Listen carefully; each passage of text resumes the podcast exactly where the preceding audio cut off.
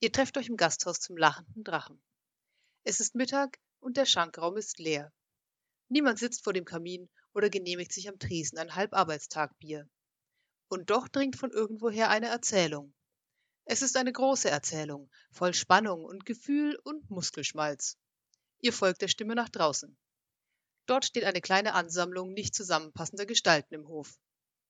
Und dann hat uns der Riese zum Essen eingeladen und uns zum Abschied noch das hier mitgegeben, schließt Gal gerade seine Geschichte. Aha, sagt Grimm.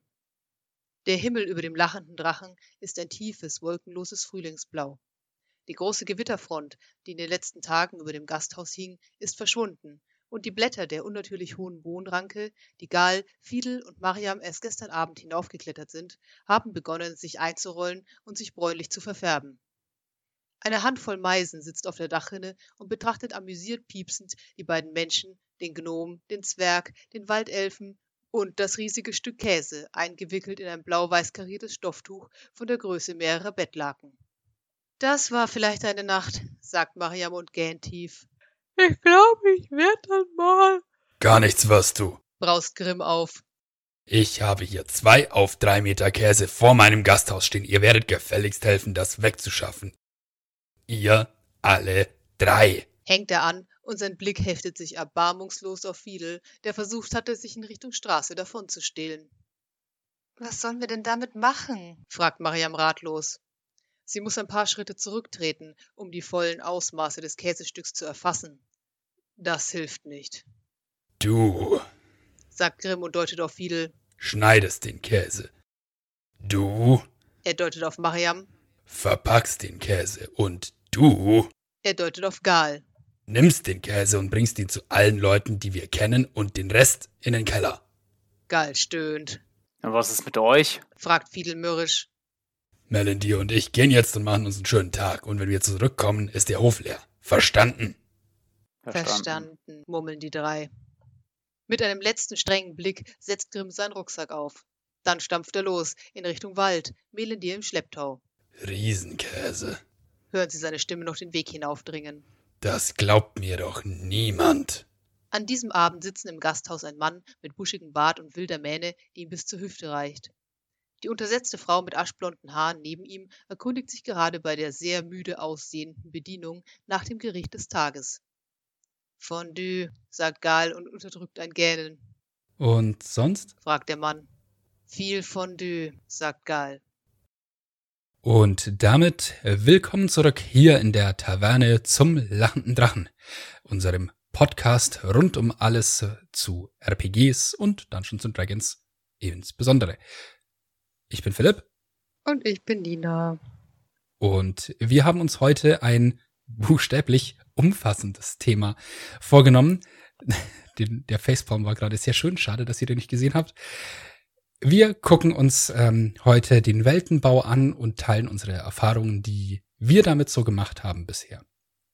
Manche von euch haben vielleicht den äh, die D&D-Serie beziehungsweise den D&D-Podcast angeschaut, Rum und Ehre, den wir zusammen gemacht haben. Dafür habe ich die Welt gebaut gehabt. Aktuell spielen wir privat eine Kampagne, wo Nina die Welt bastelt und wir haben, glaube ich, also ich kann jetzt nur für mich sprechen, ich habe definitiv auch schon Fehler gemacht dabei, die diskussionswürdig sind und äh, es heißt ja immer, die besten Fehler, um aus ihnen zu lernen, sind die anderer Leute. Ich habe noch nie Fehler gemacht. Nein, Spaß.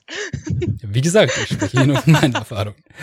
Ähm, ja, ich habe irgendwo, als ich meine Welt dokumentiert habe, habe ich sogar noch so ein ähm, eine Sektion geschrieben, so Lessons learned oder auf gut Deutsch Fehler, die ich künftig nicht mehr mache. Wie zum Beispiel gar nicht so schlau, eine komplette Welt buchstäblich zu bauen. Ein Gebiet hätte es auch getan. Na ja. Das geht jetzt ins Detail, das machen wir später. genau, wir überspringen mal nicht die Hälfte, sondern gehen das mal von vorn nach hinten an. Und es ist heute übrigens auch wieder ein Diskussionsthema, habt ihr wahrscheinlich schon gemerkt, weil Skript zu wie bauen wir eine Welt? Ja, gut, kann man auch machen, erschien uns aber irgendwie langweilig und macht keinen Sinn. Und ja, deswegen ist es heute wieder ein, wie machst du das? Ich mach das anders. Meins ist besser. Thema. Nein. Nein. Genau so. Man kann ja von allen immer lernen oder klauen, wie man so schön sagt. Man sollte immer von allen das klauen, was gut funktioniert. So ist es. Und jetzt fangen wir an. Warum eigentlich in einer eigenen Welt spielen? Das ist die erste Frage, die wir uns hier notiert haben dazu und da kann ich gleich einiges dazu erzählen. Wir zwei und der Rest der Gruppe aus unserem Feierabenteuerprojekt, wie wir es getauft haben, äh, wir haben ja schon vor vielen Jahren eine Kampagne zusammen angefangen und komplett durchgespielt. Das, wie viel, wie viel Sessions hatten wir da? 50. Gut über 50. Ja. Und jede davon drei, vier Stunden lang. Unglaublich. Die haben wir damals in Ferun gespielt, in den Forgotten Realms, den vergessenen Welten, diesem Standard Dungeons and Dragons 5e Setting. Und das war nicht schlecht, denn so konnte ich halt vorgefertigte Sachen nutzen und musste mir nicht alles selber ausdenken. Es gibt ein komplettes Wiki zu den vergessenen Welten aus, äh, apropos Klauen, aus dem ich bisweilen äh, Sachen recherchiere, die ähm, ich dann hier erzähle, weil das ziemlich viel Info hergibt.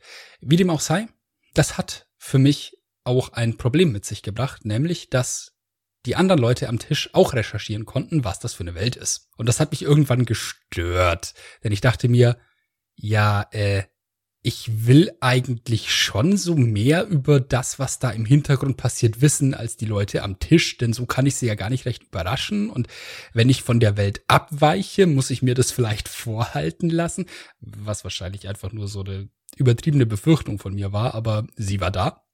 Ja, und dann hatte ich damals beschlossen, okay, komm schon, die nächste Kampagne, die ich mache, die will ich dann in einer komplett eigenen Welt machen, wo, wenn ich sage, das ist jetzt so, gilt. Und das war eine coole Erfahrung. Es war furchtbar viel Arbeit, aber es war auch ganz cool. Man, ja, ich, ich muss noch sagen, es hat im, im Nachhinein war es echt so dieses, wow, das braucht wirklich, wirklich, wirklich viel Zeit und viel Commitment oder ein sehr kluges Vorgehen bezüglich, ich baue auch wirklich nur das, was ich brauche. Und äh, das habe ich damals nicht so konsequent gehandhabt. Und deswegen bin ich ein bisschen in Schreibarbeit untergegangen und habe mir gedacht, so, was habe ich mir selbst angetan? Ähm, ja, Thema Fehler, aus denen man lernen kann. Warum spielst du in einer eigenen Welt, Nina? Tatsächlich ist ein Teil meiner Antwort auch das, was du gerade gesagt hast, aber davor noch. Ähm, ich mag eigene Welten, weil mir das ein Gefühl von Freiheit gibt. Ähm, zwar, also ich weiß eigentlich, dass ich jedes Setting selbst ausgestalten kann, wie es mir gefällt, aber ich bin irgendwie einer von diesen Menschen, die, wenn sie was Vorgefertigtes benutzen, immer denken, sie müssten alle Hintergründe kennen und jedes Detail und nur dann wären sie berechtigt, in dieser Welt zu spielen. Das ist natürlich Schwachsinn. Ja, ja, genau das, genau das kenne ich ja, aber das loszulassen fällt mir viel leichter, wenn ich in meinem eigenen Design spiele. Äh, und jetzt kommt das, was du gemeint hast. Also ich finde auch, dass es quasi die Verhältnisse am Tisch zu meinen Gunsten verschiebt, weil kein Spieler mehr sauer sein kann, wenn etwas nicht funktioniert, wie sie es erwartet hatten, solange es mit der internen Logik meiner Welt nicht bricht, auch wenn es nicht die Logik ist, die die Spieler erwartet haben. Also wir haben ja, das hast du ja dann auch gemerkt, in unserer Gruppe derzeit relativ viele Leute mit einem sehr tiefen Hintergrundwissen, zumindest was D&D angeht. Und ich finde es sehr angenehm, dieser Lore zwischendurch zu widersprechen, damit nicht zu viel Spielerwissen, absichtlich oder nicht, ins Charakterwissen fließt und man auch, wenn man alle Bücher gelesen hat und meint alles zu wissen, gezwungen ist, die Möglichkeit mit einzubeziehen, dass man keine Ahnung hat. Ich liebe diese Momente von, ich habe keine Ahnung, was hier passiert, weil sonst ist es einfach wieder irgendein Setting, das funktioniert wie alle anderen, nur dass es ein Kostüm trägt. And I hate this. Ich möchte diese Diskussionen von, das sollte aber nicht so funktionieren, nicht haben. ja. Ich habe nie gesagt, meine Gruppe wäre eine Demokratie. ich bin ein Gott in dieser Welt. Nee, ja. aber tatsächlich, also mir ist tatsächlich das erste Argument aber, glaube ich, wichtiger. Ich kann viel mehr Zeug machen, wenn ich nicht das Gefühl habe, dass ich Fehler dabei mache, weil es keine Fehler gibt. Und ähm, ja, irgendwie finde ich das da einfacher, wenn es mir gehört. Only happy little accidents. oh, just a little tree, right here. oh, Bob Ross ist voll der Worldbuilder, Mann. Sorry. so viel also erstmal zu dem Punkt, äh, warum macht man sich eigentlich diesen Aufwand? Jetzt haben wir den nächsten Punkt hier, die nächste Frage. Wenn wir jetzt das Warum geklärt haben, kommen wir zum Wie. Wie baust du eine Welt? Darf ich da einsteigen? Weil ich habe das Gefühl, dass deins den Leuten mehr bringt. ähm, okay. Okay, also wie, wie baue ich eine Welt? Ähm, ich glaube, ich baue meine Welten in Inseln oder vielleicht in einem Spinnennetz. Und ich kenne nur wenige Leute, die das auch so machen. Hallo Lena. Deswegen muss ich das, glaube ich, erklären. Ähm, also ich habe im Normalfall am Anfang irgendwie eine Person oder eine kleine Gruppe, deren Geschichte ich erzählen will und die Person existiert an einem Ort und diesen Ort muss ich dann so weit ausgestalten, wie ich ihn brauche, damit die Person dort sinnvoll existieren kann. Und dann baue ich normalerweise nur in die Richtung weiter, die ich gerade brauche, um die Geschichte zu erzählen. Ähm, also ich fülle die Lücken nicht irgendwie der Reihe nach oder sinnvoll, sondern ich lege immer dort ein paar Teile hin, wo mein Kopf gerade ist. Und in meiner Erfahrung ist das auch kein Problem. Also natürlich habe ich auch so eine gewisse Grundidee, wie die Welt funktioniert, in der sich alles abspielt, aber oft ist das gar nicht so explizit, sondern ich habe einfach, wenn ich weiterbaue, ein Bauchgefühl von, ja, das fühlt sich richtig an. Oder aber ein Kopfgefühl von, das macht überhaupt keinen Sinn, weil wenn du hier A sagst, musst du da drüben bei deiner anderen Insel auch B sagen. Äh, meist macht es aber dann irgendwann Klick und auf einmal verbinden sich verschiedene Inseln in einer Weise miteinander, die man überhaupt nicht geplant hatte, die aber total Sinn macht. Wichtig dafür ist nur, dass man überall das gleiche Bauchgefühl hat, weil wenn ein Teil des Settings total anders funktioniert als ein anderer, dann zerschießt es einem alles und das wächst auch nie wieder irgendwie zusammen. Und manchmal habe ich das Gefühl, dass das nicht der zeitsparendste oder optimierteste Weg ist, eine Welt zu bauen, weil das manchmal bedeutet, dass ich eine Insel baue, die sehr stark verändert werden muss oder die sogar ganz rausfällt, wenn sich andere Inseln auf unvorhergesehene Weise verbinden. Das passiert dann meist, wenn ich irgendwas unbedingt drin haben wollte und nicht loslassen konnte, selbst wenn ich gemerkt habe, dass das Setting sich anders entwickelt. Und irgendwann macht es dann halt Boom. Und ich merke, die Idee, an der ich abendelang saß, die ist nicht zu retten in dem Setting. Das ist dann so. Aber der Ansatz hat den großen Vorteil, dass ich immer an dem arbeiten kann, wozu mir gerade was einfällt oder was ich gerade brauche und mich nicht am Anfang schon in Hintergrunddetails verstrickt, die ich vielleicht niemals brauchen werde. Ähm, und wenn einer meiner Spieler dann doch fragt, entweder fällt mir dann in dem Moment was ein oder ich nehme es mit und beantworte die Frage beim nächsten Mal. Und wenn ich dann ein paar Sessions später weiter bin und merke, oh, die Antwort, die ich damals gegeben habe, die war Bullshit, äh, ja gut, dann ist es halt so und dann kommuniziere ich das und dann spielen wir weiter. Ist eigentlich merkwürdig, weil ich bin eigentlich sehr perfektionistisch unterwegs, aber den muss man da loslassen, weil ein bisschen Schwund ist bei der Methode irgendwie immer. Und mir sagen auch immer wieder Leute, aber ich muss doch jetzt erstmal das Grobe kennen, bevor ich ins Detail gehen kann. Und irgendwie kenne ich das Grobe natürlich, aber ich bin wie Dirk Gently. Ich glaube an die grundlegende Vernetzung aller Dinge. Und mit jedem kleinen Teil, den ihr in eurer Welt festlegt und von dem ihr einfach fühlt, dass er stimmig ist, werden andere Teile der Welt, an die ihr jetzt noch gar nicht denkt, auch schon definiert. Weil am Ende alles mit allem zusammenpassen muss. Also ich glaube, im Wesentlichen baue ich die Dinge, von denen ich überzeugt bin, und dann versuche ich die restliche Zeit zu verstehen, was ich da gebaut habe und warum. Also eigentlich ist es Soziologie, das habe ich gelernt und damit baue ich dann, ob ich will oder nicht, den Rest. Das war jetzt ein sehr langer Ausflug. Hat man das verstanden? I don't know. Philipp, wie machst du das? Erzähl was Sinnvolles. Wir haben nach dem Ausflug zurück nach Hause gefunden. Alles gut. ähm, ich mag, ich mag die Erklärung äh, wie ein Spinnennetz. Hm. Ähm, wie baue ich meine Welten? Ähm, wir hatten ja schon gesagt, es gibt so eine Möglichkeit, Welten von innen nach außen zu bauen oder von außen nach innen. Das ist auch äh, eine Ausführung im des Kobolds Handbuch der Welterschaffung, das äh, ich äh, sehr mag. Ähm, okay, wie, wie mache ich Worldbuilding? Ich habe über Worldbuilding viel zu viel Scheiß gelesen und ähm, ich neige dazu, ich habe so ein ADS-Hirn, das für Dinge meistens entweder völlig desinteressiert oder obsessiv interessiert ist. Und äh, häufig habe ich gar nicht so viel dazwischen.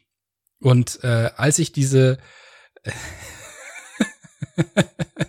Nina hat gerade ein sehr dickes Buch in die Kamera gehalten, das sie gerade sehr spannend findet und äh, durchgeht. Konsequent. Ja, ich sag nur obs obsessiv. I, I, I get that, I get that. Sorry fürs Unterbrechen. Carry on.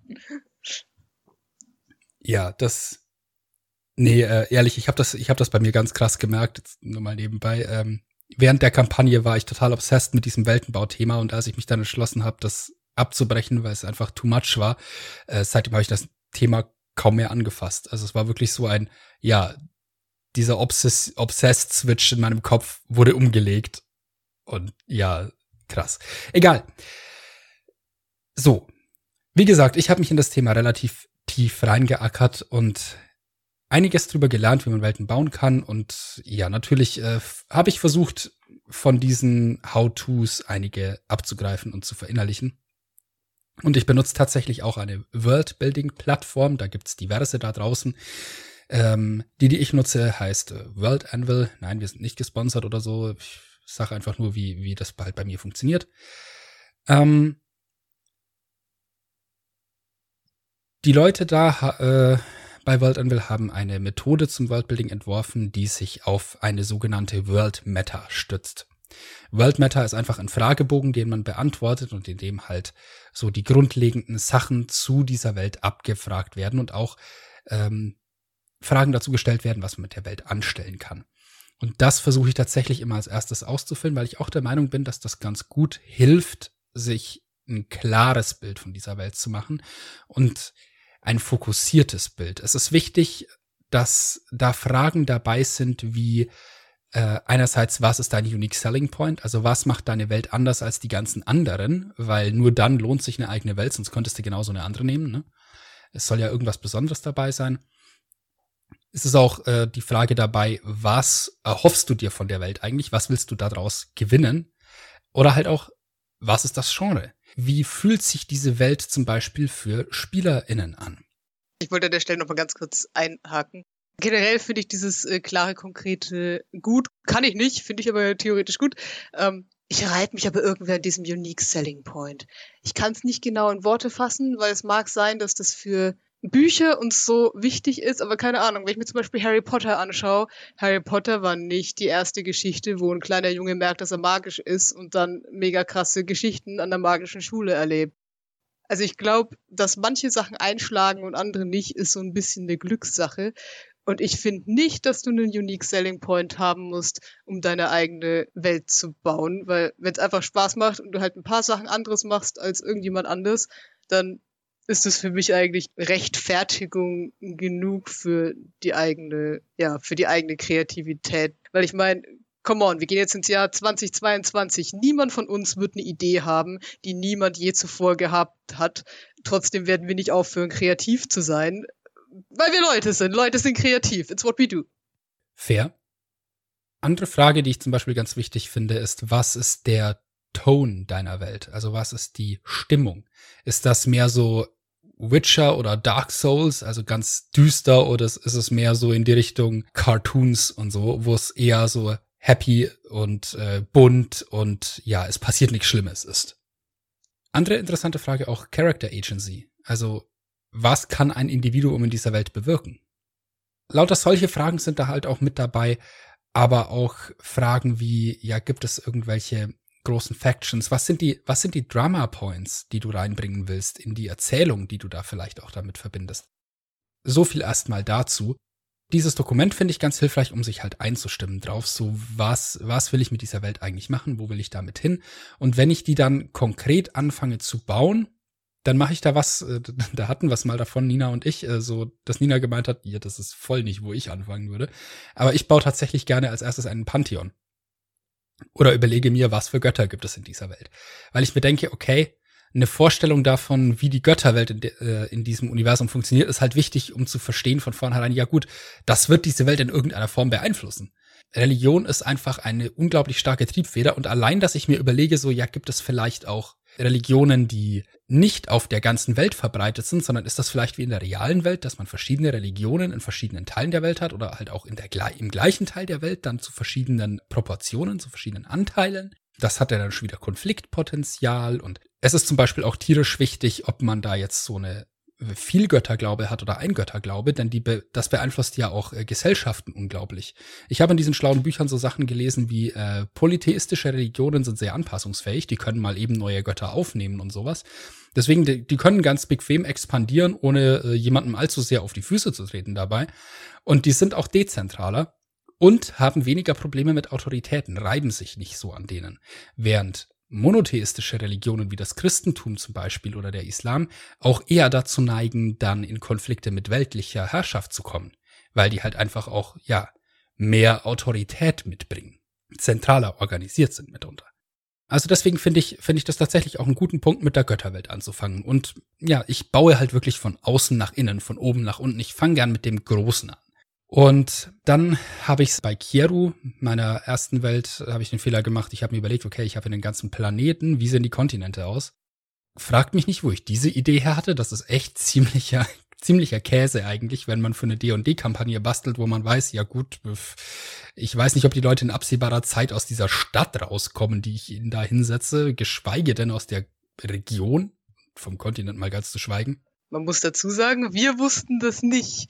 Wir dachten irgendwie, als wir diese Weltkarte gesehen haben, boah, geil, Philipp hat dir gesagt, wir kriegen ein Luftschiff. Das heißt, wir nehmen jetzt dieses Luftschiff und fliegen einfach von einem Kontinent zum nächsten. Und am Ende sind wir wie weit gekommen? Ungefähr 50 Kilometer aus der Hauptstadt raus oder so. also es hat irgendwie, also deinen Spielern die Weltkarte zu geben, haben wir daraus gelernt, weckt die Erwartung, dass ihnen die Welt offen steht. Also es war gut, weil wir, hätten irgendwann ja Kriege und Konflikte gehabt. Dafür fand ich es persönlich sehr gut, weil Nina das immer äh, sehr mag, wenn im Hintergrund große Sachen sich verschieben. Aber ja, Weltkarte, Mann, also ich fand's cool. Ich glaube, es war nicht schlecht, sich so zu überlegen, was gibt's für große Fraktionen, vielleicht auch auf verschiedenen Kontinenten gibt's vielleicht globale Konflikte, die eine Rolle spielen, aber jenseits dessen muss man da keinen ganzen Planeten ausgestalten. Ich würde dann eher, hab's dann auch eher so gemacht, dass ich mir halt diese Stadt überlegt habe, in die er gestartet hat und mir überlegt habe, okay, was gibt es da für Gruppen? Wie funktioniert die Herrschaft? Was für Religion haben wir hier? Wie interagiert die vielleicht auch mit der Herrschaft? Und ja, dass man, dass man halt die Fraktionen da drin hat. Und dann habe ich mir auch überlegt, okay, was für Hooks für die Charaktere habe ich da drin? Das ist natürlich eine Sache, die hat man nur, wenn man Worldbuilding auch wirklich für irgendeine Art von, ja, Tabletop-RPG betreibt. Was ich auch gelesen habe, das fand ich sehr spannend, ist, dass man sagen könnte, dass es so zwei Pole des Worldbuilding gibt zwischen Romanautor und Game Designer. Und ein Romanautor braucht gar nicht allzu viel Worldbuilding, weil er genau steuert, wohin seine Hauptfigur geht und darüber hinaus muss er nicht viel bauen. Bei Game Design dagegen hast du verschiedene Arten von Spielerinnen, für die du halt verschiedene Inhalte reinpacken musst und da können ganz verschiedene Sachen passieren und die können sich ganz verschiedene Sachen ansehen wollen. Das heißt, du brauchst da eine ziemlich große, frei begehbare Welt. Also gerade wenn man halt im Bereich von ja wirklich so äh, MMORPGs ist oder sowas. Und bei Tabletop-RPGs hieß es da, ist man irgendwo so dazwischen. Denn die Leute sind in der Gruppe unterwegs, die werden nicht allzu viel auf einmal sich anschauen wollen. Das heißt, man kann nach und nach bauen, man hat aber nicht so die Kontrolle drüber, wo sie hinlaufen. Also könnte man jetzt haben, wenn man das konsequent railroadet alles, aber möchte man ja meistens nicht. Das fand ich auch einen ganz interessanten Punkt. Man sollte also zumindest so, so ein, äh, von Anfang an halt das Gefühl geben, dass da immer noch mehr ist und äh, weiter bauen kann man dann auch. Ähm, aber es muss quasi nicht die ganze große Welt von Anfang an stehen. Aber ja, ähm, Hooks für die Charaktere würde ich schauen, dass ich früh einbaue, denn alle Leute am Tisch wollen natürlich ihre Backstories irgendwie äh, eingearbeitet sehen im besten Fall. Und äh, das, das sollte man dann sich möglichst früh Gedanken drüber machen, an welchem Punkt man das wie reinbringen kann. Habe ich das perfekt geschafft? Nö, aber ich habe es versucht.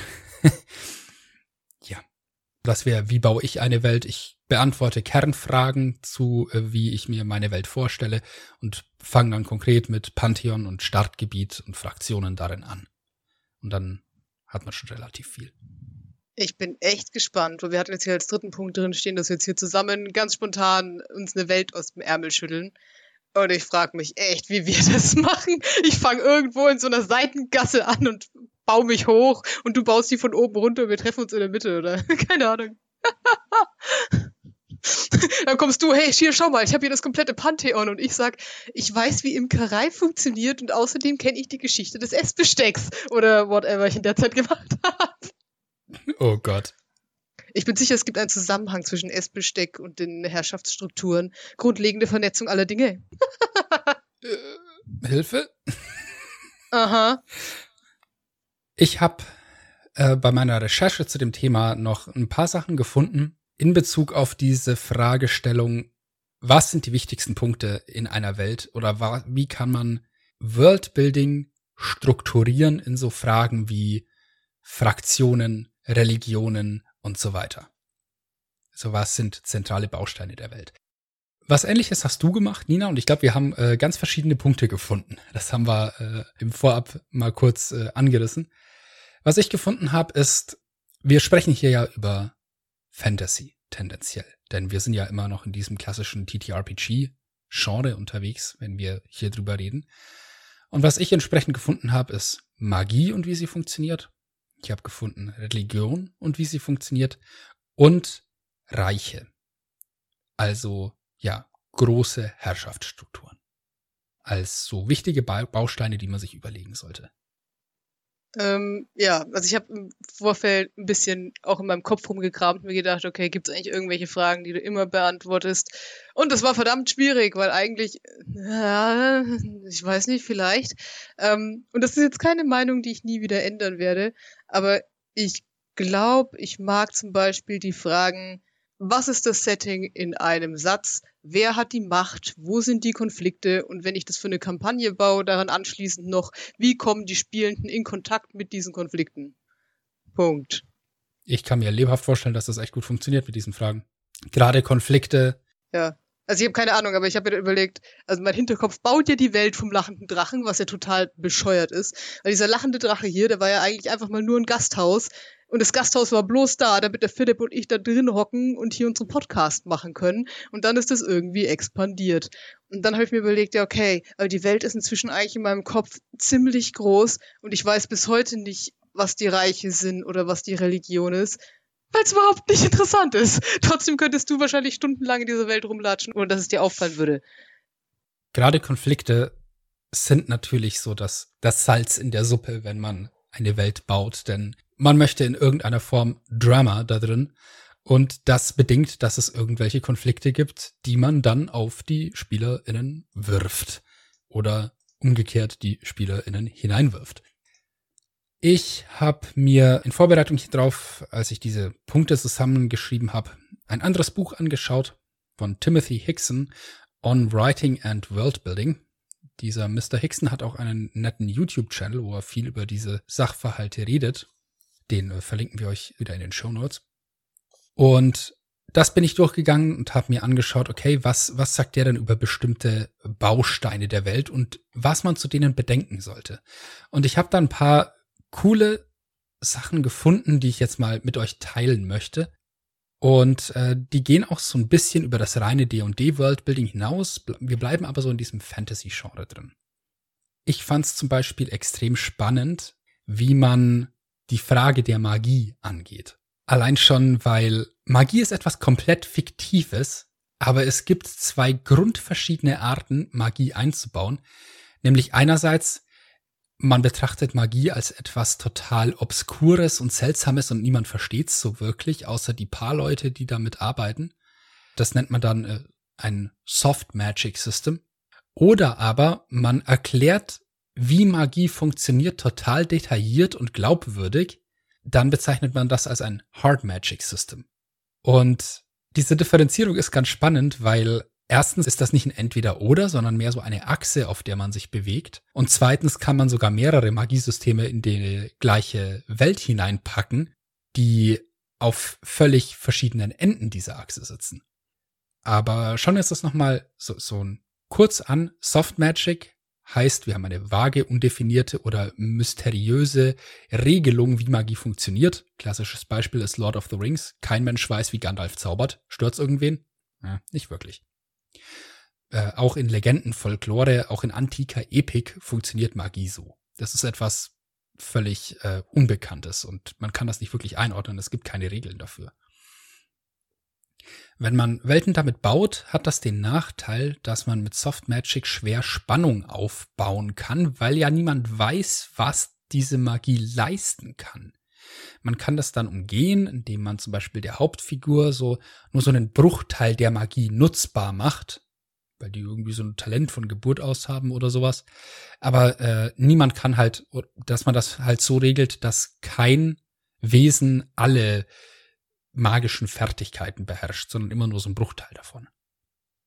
Hard Magic dagegen, da funktioniert das so, wir haben klar definierte Regeln, Konsequenzen und Grenzen, die festlegen, was man mit Magie tun kann.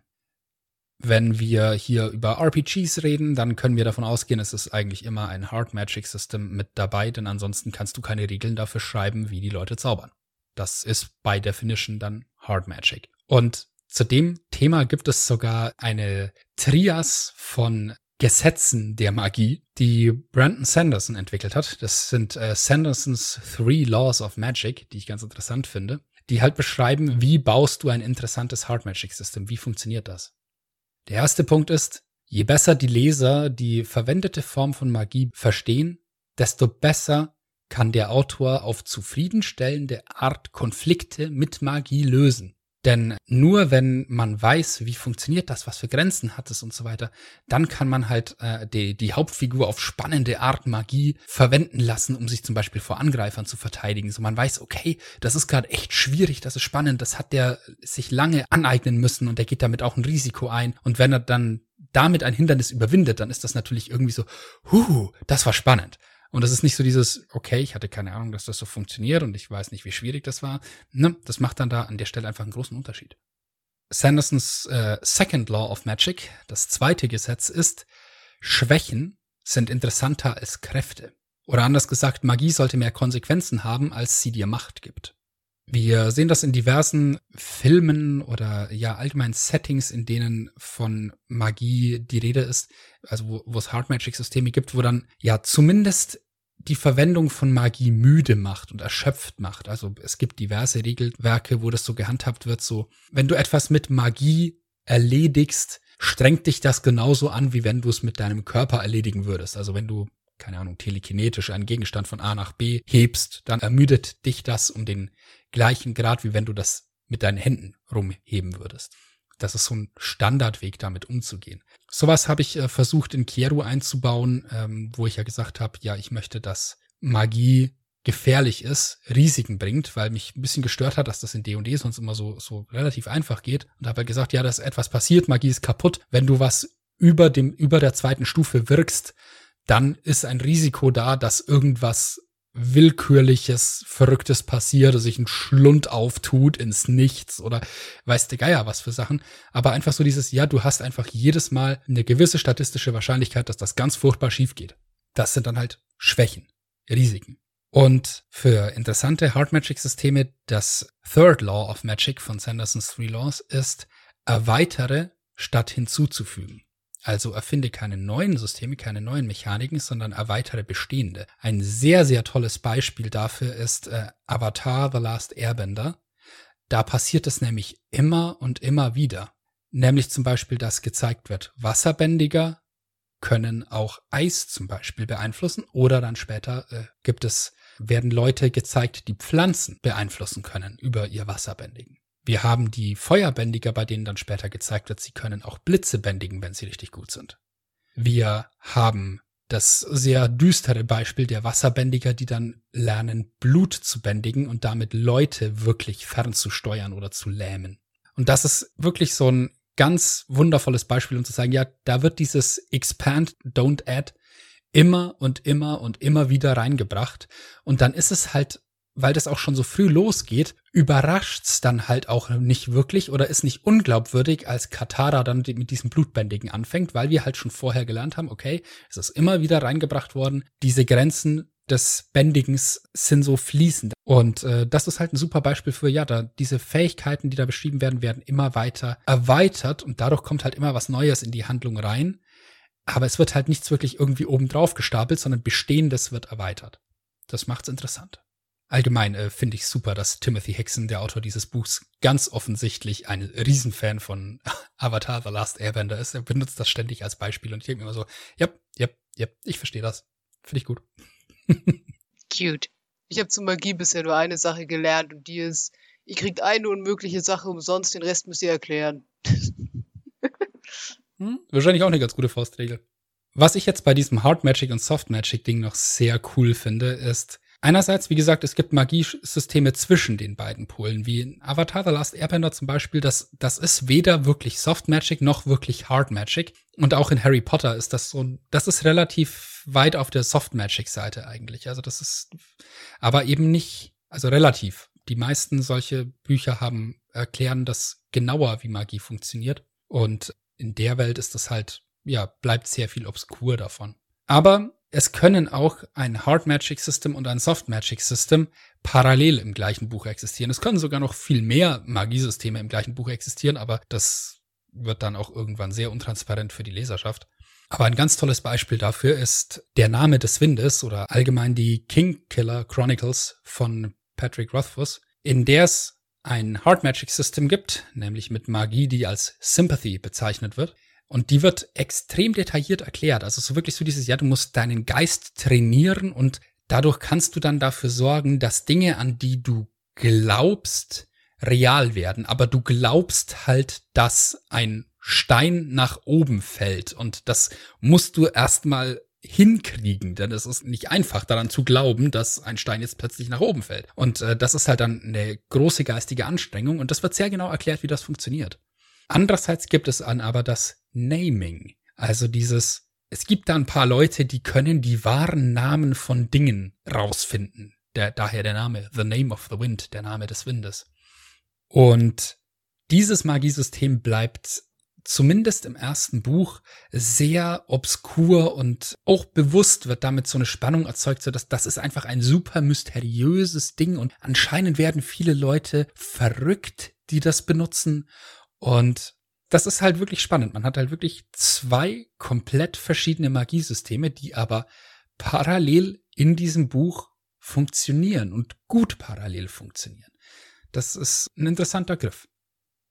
Der zweite Punkt, den ich äh, da jetzt aufgreifen wollte, noch aus diesem äh, Buch On Writing and Worldbuilding, ist das Thema Religion. Eine sehr schöne Kurzfassung, die ich da drin gefunden habe, ist, Du musst drei Kernfragen für eine Religion beantworten, damit sie Sinn ergibt. Nämlich, diese Religion muss eine Theorie dazu haben, wie die Welt entstanden ist. Diese Religion braucht Grundsätze, wie wir uns einander gegenüber verhalten sollten, als Menschen, Elfen, wie auch immer. Und sie brauchen eine Auffassung davon oder einen Glauben davon, was nach dem Tod passiert. Das sind drei Fragen, die einfach jede Religion beantworten muss, denn sonst ist sie keine wirkliche Religion. Und dann gibt's hier halt auch eine Erinnerung daran, ja, wenn du ein, eine polytheistische Welt, Götterwelt baust, also so, ja, so ein Pantheon mit sehr vielen Gottheiten, dann denk dran, das funktioniert eigentlich immer so. Du hast mehrere Generationen von Gottheiten. Es gibt auch Familien unter denen. Und diese Gottheiten verhalten sich sehr menschlich. Ein Pantheon, bei dem eines dieser drei Elemente fehlt, wird uns sehr befremdlich und unglaubwürdig vorkommen. Solche polytheistischen Religionen variieren denn Menschen sind in Gruppen aufgeteilt, von denen manche bestimmte Gottheiten besonders verehren, wegen geografischen, kulturellen oder ökonomischen Ursachen. Wenn die Leute an der Küste leben und den Kräften des Wassers stärker ausgesetzt sind als andere, dann würden sie halt, wenn es eine Gottheit des Meeres geht, schwerpunktmäßig die verehren. Auch sowas sollte man dann halt bedenken, wenn man eine Welt baut. Polytheistische Religionen sind anpassbarer als monotheistische, können neue Götter aufnehmen und wie gesagt neigen auch weniger dazu, weltliche Autorität in Frage zu stellen. Und eine abschließende Frage, die man beantworten sollte, wenn man Religion in einer Welt, eine fiktive Religion einführt. Man muss wissen, wie diese Religion das Handeln eines einfachen Menschen bei einer einfachen Tätigkeit beeinflusst an einem normalen Tag. Denn Religion hat ja die Angewohnheit, in das persönliche, individuelle Tagesleben hineinzuwirken. Und das sollte man halt auch darstellen können. Dann äh, wird das erst immersiv mit der Religion. So, ein letzter Punkt von mir zu dieser kurzen Liste von Sachen, die man beim Worldbuilding beachten sollte. Der Punkt Reiche.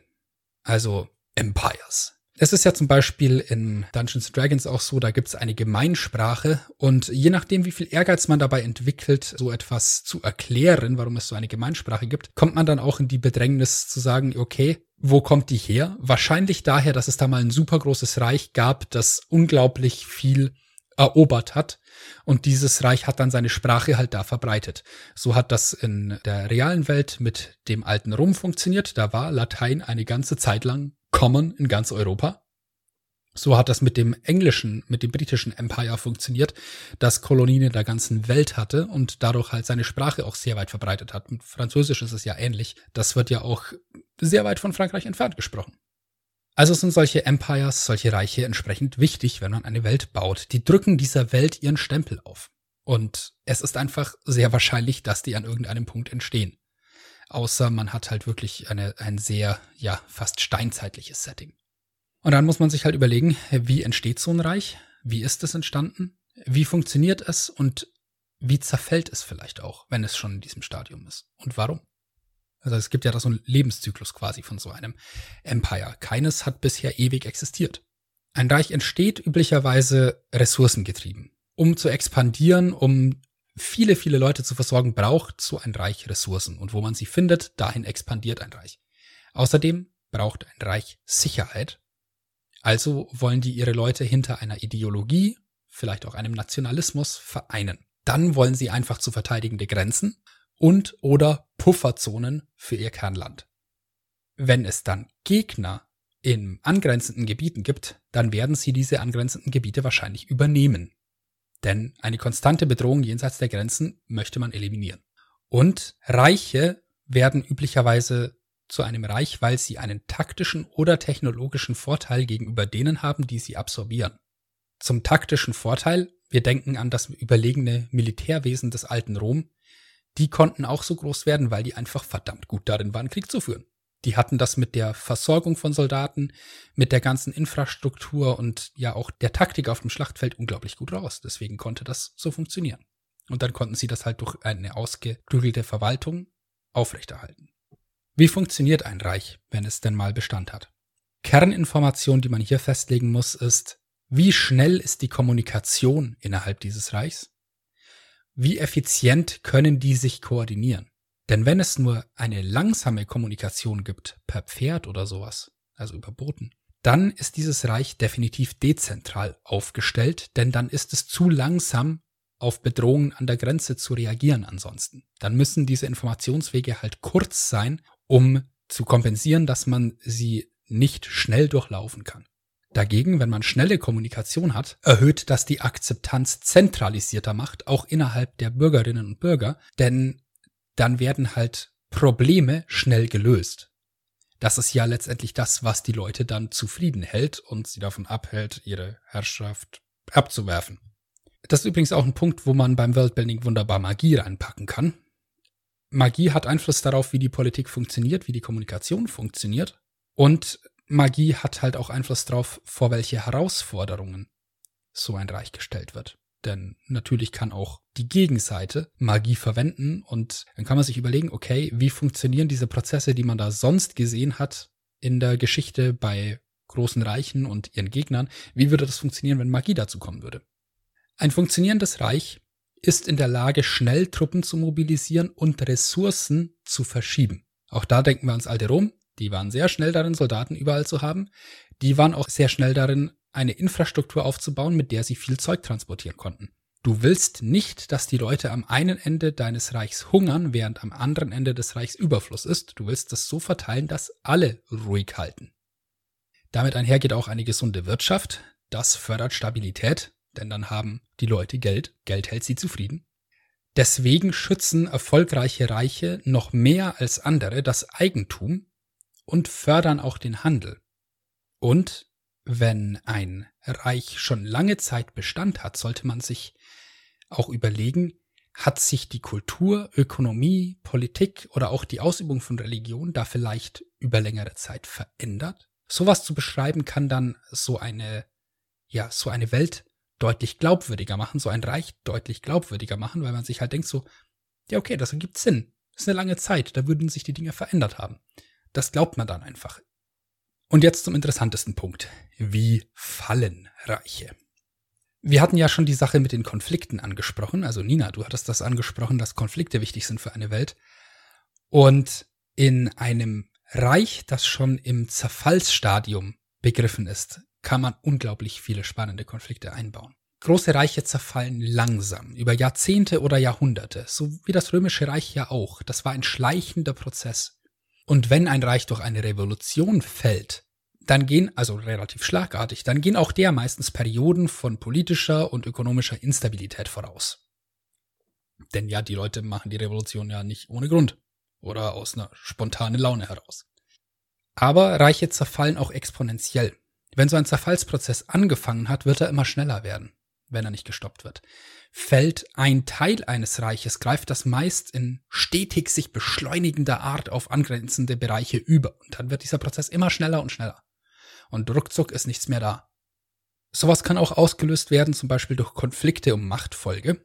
Man kennt das aus der Geschichte, wenn es doch mal einen König gab, der keinen männlichen Nachfolger hatte. Das hatte oft genug dann zur Folge, dass Krieg entstanden ist, weil einfach nicht klar war, wer übernimmt als nächstes. Und dann mussten das die Leute unter sich ausmachen. Auch ein interessanter Punkt ist, wenn der Verlust von Kommunikationsnetzwerken eintritt. Also wenn wir sagen, okay, die Leute kommunizieren viel über Magie und plötzlich funktioniert das nicht mehr. Was macht das? Plötzlich funktionieren Verwaltungswege nicht mehr. Ein Reich wird handlungsunfähig. Auch ein netter Punkt, wenn Völker erobert werden und die Assimilation dieser Völker, also das Aufnehmen eines Volks zum Beispiel damals ins Römische Reich, wollte man ja die Leute dann quasi alle zu Römern machen.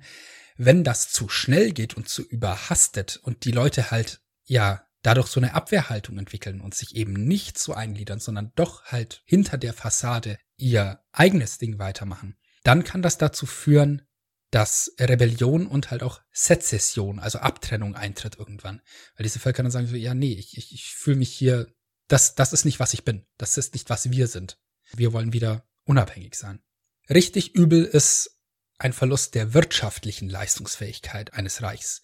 Wenn etwa natürliche Ressourcen ausgehen, also Mineralien oder sowas, oder halt auch, wenn eine Dürre eingetreten ist oder sowas, wenn diese wirtschaftliche Leistungsfähigkeit nachlässt, ergeben sich gleich mehrere Probleme daraus, nämlich einerseits verarmen die Bürgerinnen und werden unzufrieden, aber es sinkt dadurch halt auch das Budget der Regierung durch weniger Steuereinnahmen und damit ihre Leistungsfähigkeit und das lässt halt die Zufriedenheit mit dieser Regierung bei den Bürgerinnen noch weiter sinken, denn das Bedürfnis nach Hilfe steigt und gleichzeitig sinkt die Fähigkeit, Hilfe zu leisten. Ganz verheerend ist natürlich eine Seuche, die ein Reich ohne weiteres zerstören kann, indem die Kommunikation, das Kontrollsystem, der Kommerz gleichzeitig wegbrechen. Das ist, äh, entweder geht's danach wieder einigermaßen normal weiter, oder es ist halt dann alles schon völlig kaputt. Wenn genug Leute sterben, dann funktioniert nichts mehr. Und der interessante Punkt ist natürlich, wenn wir im Nachspiel eines gefallenen Reichs zum Beispiel spielen oder schreiben. Das ist immer komplex. Da gibt es dann Gruppen, die um die neue Vorherrschaft kämpfen. Da gibt es Regionen, die erstmal wieder lernen müssen, auf eigenen Beinen zu stehen, wo das vielleicht einfach noch nicht so funktioniert, ohne die externe Kontrolle und die Hilfe von außen, die, an die man sich früher gewöhnt hat. Das heißt, da kann man dann auch in ein sehr komplexes Setting einsteigen und dann sagen, ja, okay, wir spielen hier in einem Gebiet, das gerade erst noch rausfinden muss, wie es jetzt wieder funktioniert. Und da wird es sehr viele kleine Konflikte geben. Oder größere. Also so viel jetzt über zu meinem Vortrag zu Magie, Religion und Reichen als ja wichtige Bausteine einer Welt, wenn man eine baut. Ich muss sagen, ich bin jetzt total überfordert. Ich will nie wieder eine Welt bauen. ja, ähm, man sollte vielleicht dazu sagen, das sind alles mehr so Best Practices, ne? Also solche Sachen, die man beachten kann und die vielleicht auch gut sind, die man beachten kann, wenn man nicht weiß, wo man anfangen soll wenn man schon eine Vorstellung hat, wie Worldbuilding für einen selber wahrscheinlich am besten funktioniert, wenn man weiß, was die Leute am Tisch mögen, für die man vielleicht baut, dann äh, muss man sowas alles nicht berücksichtigen. Ich finde das halt nur immer interessant zu lesen und sich so zu überlegen, ja, okay, das sind tatsächlich Sachen, so würde das funktionieren. Ha. Und ich finde es dann auch immer inspirierend, sowas zu lesen, so, ja, wie spannend es zum Beispiel sein kann, in einer in einem Setting zu spielen, in dem gerade ein großes Reich untergegangen ist. Und ja, das, das gibt mir dann immer schon wieder Ideen und dann kann ich mir denken, okay, was, was würde da, wo in meiner Welt könnte sowas passiert sein? Und ja, sowas mag ich, solche Anstöße. Okay, das, das macht es ein bisschen besser. okay, äh, wie machen wir jetzt weiter? Wir haben uns hier vorgenommen, dass wir zusammen spontan eine Welt bauen. Ich weiß aber nicht, wie wir das sinnvoll machen können. Wir probieren das jetzt mal. Thema Worldbuilding testweise. Ähm, Nina, wir haben jetzt, wir hatten ja schon gesagt, du hattest dir auch so überlegt, was sind die Fragen, die du beantwortest, wenn man eine Welt baut. Ich glaube, was wir jetzt brauchen, ist so eine grundsätzliche Vorstellung, wenn wir jetzt eine Welt testweise bauen wollen, in welche Richtung geht das? Sind wir in der klassischen Fantasy? Niemals. Niemals. Wo sind wir dann? Ich hatte mal eine Kampagne, die ich sehr gerne spielen wollte. Vielleicht können wir dazu die Welt bauen. Das fände ich cool. Okay.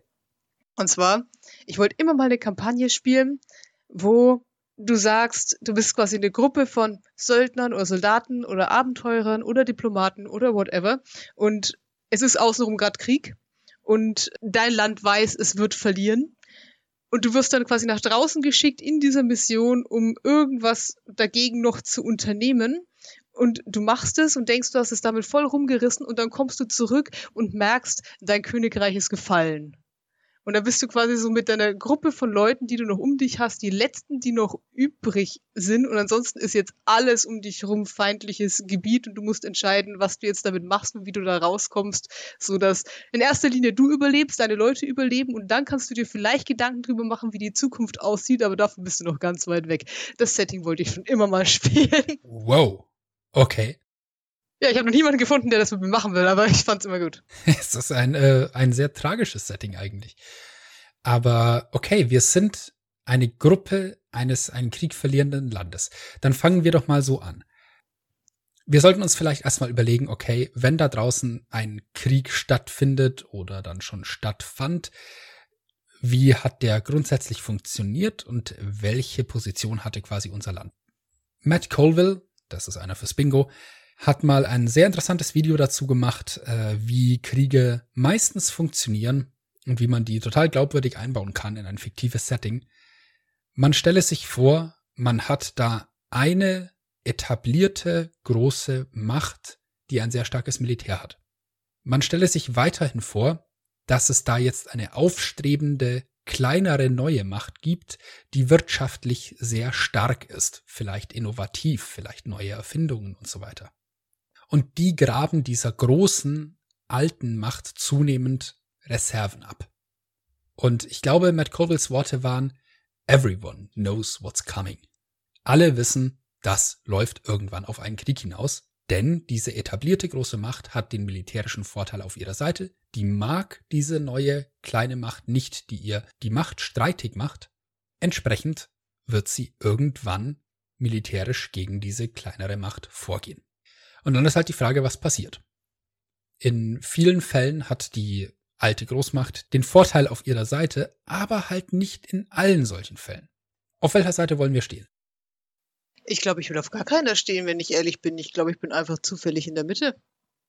Das ist eigentlich die Tragik wahrscheinlich. Die interessieren sich eigentlich gar nicht wirklich für uns. Wir sind einfach halt so ein kleines Bubbelland irgendwo so in der Mitte und werden von allen Seiten einfach ständig überrannt, wenn jeder was vom anderen will. Und wir waren nie in der Lage, da irgendwie tatsächlich irgendwas aufzubauen. Oder vielleicht wollte auch eigentlich bisher niemand was von uns, weil wir eigentlich so eine Nation von Schöngeistern, Schöngeistern, Feingeistern, weißt schon, ja. sind. Äh, und wir haben überhaupt nicht damit gerechnet und auf einmal sind die da. Naja. Oh wow, das macht's, das macht's noch ein wenig trauriger. The tragedy! Okay. It's real! Ähm, das heißt, wir standen da zwischen den beiden Fronten. Oh Gott, ich fühle mich schon so schlecht. Warum sind meine Welten immer so? Dann wäre jetzt die Frage, okay, wir haben zwei Länder, wir haben eines, das wirtschaftlich stark ist und noch relativ, ja, neu zu einem Reich aufgestiegen ist sozusagen und wir haben eine etabliert, ein etabliertes Empire, das sich stark auf Militär stützen kann. Und wir sind da irgendwie dazwischen. Warum leiden wir das so drunter? Liegen wir nur auf dem Weg oder haben wir irgendetwas, an das beide Seiten ran wollen, um den Vorteil auf ihrer Seite zu bekommen? Wir haben irgendwas mit Symbolgehalt. Und wir mochten die kleine Seite lieber. Aber ich weiß noch nicht, was mit Symbolgehalt wir haben. Das wäre jetzt so eine Sache, wo Nina jetzt die nächsten zwei Wochen nicht mehr drüber nachdenken würde und würde stattdessen irgendwie über ich weiß nicht, Viehzucht in der Region und äh, die bildhauerischen Fähigkeiten dieses einen bestimmten Typen, der in unserem Palast diese 20 Meter Säulen in Form von tanzenden Leuten rausgehauen hat, nachdenken würde. Weil ich weiß, dass das so aussieht. Und dann würde irgendwann sich aus diesen wunderschönen Säulen das politische System dieses Reichs ergeben. Aber die Zeit haben wir jetzt nicht. Das, oh Gott, ich kann das nicht unter Druck. Oh je. ähm, also ich glaube, wir haben auf jeden Fall ein, wenn, also wenn ich meine, meine inneren Bilder beschreiben darf, ich glaube auf jeden Fall, es war ein sehr schönes äh, Land oder ist. Und es, äh, wir hatten weite grüne Ebenen und äh, Gebirgsketten mit weiß bedeckten Gipfeln und auf jeden Fall unser Palast war aus weißem Marmor und ganz, äh, ganz wunderschön mit ganz vielen Statuen und Kunst und äh, ja. Damit es so funktioniert, brauchen wir aber Handel, weil ich sehe da eindeutig ein paar Südfrüchte auf dem Tisch, die haben wir nicht. Oh, okay. ja, siehst du, so funktioniert mein Wordbuilding. Ich stehe jetzt an diesen Esstischen, auf diesem Esstisch liegen Sachen und ich weiß, hm, okay, Zitronen gibt's gibt's dann nicht. Woher kommen die Zitronen? Und dann baue ich so lange weiter, bis ich weiß, woher die Zitronen kommen. It's how I do it. okay, und ich denke die ganze Zeit, okay, warum, warum haben wir dieses Problem? Was, was wollen die? Also ich könnte mir halt vorstellen, wir sind die Opfer ein, des Versuchs, ein Exempel zu statuieren. Also wir sind halt irgendwie noch kleiner als äh, die neue aufstrebende Macht. Und und die Prinzessin sollte da einheiraten. Und das wäre aber symbolisch nicht gut gewesen, weil wir sind die Nation der, der Dichter und der schönen Künste. Es geht nicht, dass ausgerechnet wir, die wir hier die Kultur hochhalten, unsere Erbin darüber rein verheiraten. Nicht, wenn auf der großen Seite noch unverheiratete Söhne übrig sind. Oh. Oder whatever. Vielleicht haben wir die Prinzessin sogar dabei in der Kampagne. Das wäre uh, cool. Wir müssen sie da irgendwie rein, wieder, wieder rausbringen, so. Ja. Wohin jetzt mit der? Ja, oder die ist, ja genau, die ist noch, die ist noch drin und es wäre quasi dann, also das erste Ziel des Quests ist dann überlebt und der zweite Ziel des Quests ist dann, irgendwo da unten ist die Prinzessin noch. Ähm, ihr wisst nicht, wo ihr sie hinbringen könntet, aber get her. Oh Gott, das spielen wir, das wird so gut. ähm, Save the Princess. Nur, dass wir in dem Fall nicht der Prinz sind. Könntest der also, werden. Also, okay, das heißt, wir haben die Sache mit der, mit dieser Heirat, die da der Grund für die Kriegserklärung sozusagen war. Und Kriegserklärung ist was für Schwächliche. Wir machen das wie Friedrich der Große, wir marschieren einfach rein. Dann haben wir den Überraschungsmoment auf unserer Seite. Nur so bist du der große Mann. Krieg erklären tut schon lange keiner mehr. Ja, ja, ja. Gut, das heißt, wir haben jetzt die Fronten sozusagen geklärt. Wir wissen, welche Rolle wir da drin spielen. Ich würde gerne nochmal auf, auf meine, äh, auf die gute alte Meta, die ich schon erwähnt hatte, zurückkommen. Wenn du jetzt kommst mit der Religion, ey, dann springe ich im Dreieck. Nee, die, die Religion können wir uns, glaube ich, sparen hierfür. Ich habe nicht das Gefühl, dass das ein äh, von Religion stark geprägtes Setting ist. Wir hätten religiöse Konflikte auch verwenden können, haben wir aber nicht. Das sind weltliche, also brauchen wir jetzt auch nicht unbedingt Religion hierfür. Was motiviert dich denn an dem Setting? Oder warum, was findest du da dann so interessant?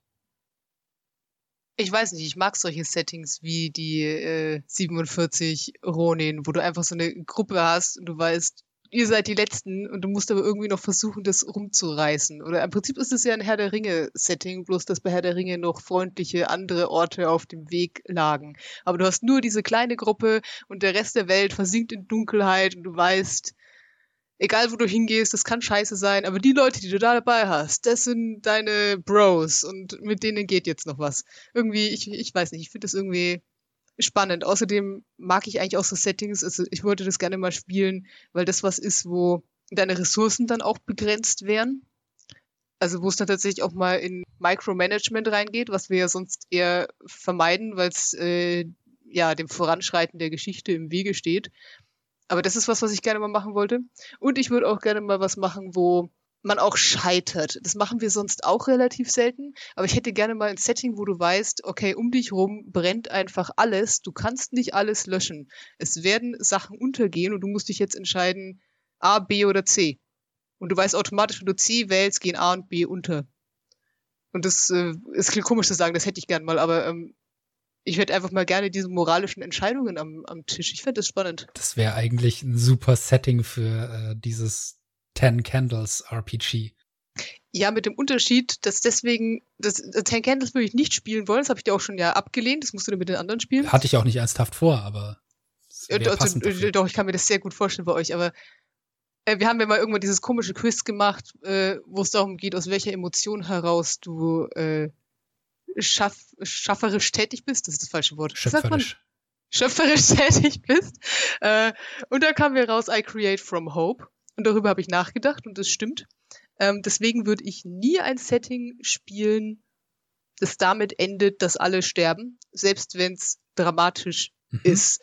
Also es wäre in dem Setting okay, wenn du danach mit der nächsten Generation quasi weitermachst oder wenn du irgendwelche Leute damit inspirierst und die dann für dich weitermachen. Aber quasi einfach zu spielen bis zum Ende, wenn du weißt, wie dieses Ende aussieht und dass es nicht geschafft werden kann, das widerspricht für mich so der Logik, warum ich spielen würde, weil es ist so, ja, schön, dann ist es dramatisch und so und es kommen viele menschliche Emotionen dabei rum, aber dann muss ich nicht spielen. Sterben tue ich in der echten Welt auch. Weißt du, was ich meine? Nee, ich, ich verstehe das absolut. Ähm, und äh, ja, aber ich mag, ich mag auch die Idee, ja, man hat halt einfach mal so ein Setting, in dem, ja, in dem du halt nicht mehr dafür kämpfst zu gewinnen, sondern eigentlich nur noch das rettest, was noch übrig ist.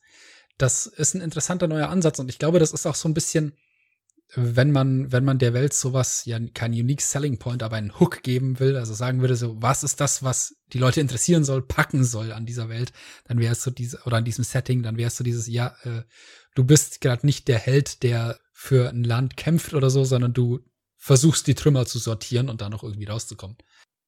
Wobei ich, also wenn man das ganz lange spielen würde, würde ich meinen Spielern dann auch die Möglichkeit geben, diese Kurve zu kriegen. Also dass du quasi so ganz unten anfängst mit deinem Micromanagement, du rettest, was zu retten ist. Und dann rettest du aber tatsächlich die Prinzessin oder dann hast du die Prinzessin. Da ist die Frage, scheiße, wie kriegen wir die Prinzessin jetzt irgendwo hin, wo es noch sicher ist? Da ist es noch sicher, ist aber zwei Monate weg. Okay, dann machst du diese Reise, die dauert ewig. Dann hast du die Prinzessin an diesem sicheren Ort. Dann kannst du erstmal durchatmen und dir mal diese Landkarte angucken, die die Spieler in dem Moment ja überhaupt noch nie gesehen haben, weil weil ähm, sie die letzten was weiß ich, sechs Monate damit zu tun war, äh, zu tun hatten, nicht zu sterben. Und dann legst du dir erstmal diese Landkarte hin, die du dann ja auch, keine Ahnung, zwei Jahre schon vorbereitet hast, weil das bis dahin gedauert hat, bis diese Kampagne an diesem Punkt war.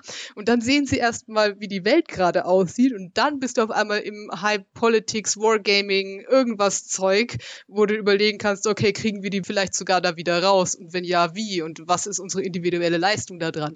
Punkt. Auch das fände ich sehr spannend. Also das ist jetzt schon wieder ein Story-Arc, der dauert zehn Jahre. Wer will mit mir spielen? in zehn Jahren bin ich 40. Habt ihr was vor in der ja, Zeit? Nicht wirklich. ähm, wo sind wir da jetzt genremäßig unterwegs? Wie stellst du dir das vor? Ist das so äh, Schwerter äh. und vielleicht Magie oder ist das mehr so ein modernes Setting mit Schusswaffen und so Zeug? Das wäre eine andere wichtige Frage.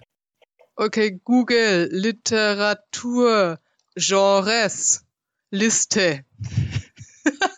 Ich habe keine Ahnung, wie die Genres heißen. Ja, ich hatte da auch mal eine, eine tolle äh, Liste irgendwo, aber ich, die habe ich jetzt gerade auch nicht mehr zur Hand. Bis hin zu so Sachen wie Biopunk. Und sich auch denkt, ah, das ist ein Genre. Okay, cool. Ich weiß nicht, ist das, gibt's überhaupt Fantasy? Was ist das überhaupt? Das ist kein Liebesroman, obwohl, nein. Ähm, ist es ein Sachbuch? Nein. so scheiße. Ähm, ähm, sag, mir, sag mir was, du kennst bestimmt mehr okay, Genres als ich. Ich suche diese Liste raus. Es ist Thriller, aber es ist auf jeden Fall Action. Es ist Action und es ist historisch, aber nicht real historisch, sondern wahrscheinlich doch Fantasy historisch. Aber ich stelle mir das irgendwie, ja, es ist wahrscheinlich Science Fantasy, Mann. Es ist so Science Fantasy. Und ich weiß nicht, irgendwas, irgendwas Dunkles, wie sagt man, es ist nicht, es ist nicht wirklich Horror, weil es kommen keine komischen Gestalten da drin vor, aber es ist nicht. Naja, nett. dann ist es halt vielleicht so ein Dark Fantasy. Wie nennt man das denn? Dystopie! Ah! ah. Dystopian Science Fantasy. Ja! Action. Okay, cool. Thriller. Love Story on the side. Alright. Woran merken wir, dass es dieses Genre hat? Wir haben ja wahrscheinlich irgendwelche, also Science Fantasy ist für mich immer am liebsten irgendwelche magietechnischen Konstrukte, also irgendwas, wo sich äh, so ein bisschen technischer Fortschritt und Magie vermischen. Ja, Mann, also keine Ahnung. Ich wünschte, ich hätte, ich könnte dir mein Kopfkino zeigen, weil ich sehe ziemlich krasse Sci-Fi-Rüstungen, aber ich sehe auch Drachen und ich sehe merkwürdige Riesenmaschinen powered by Crystals oder was auch immer. Okay, ja.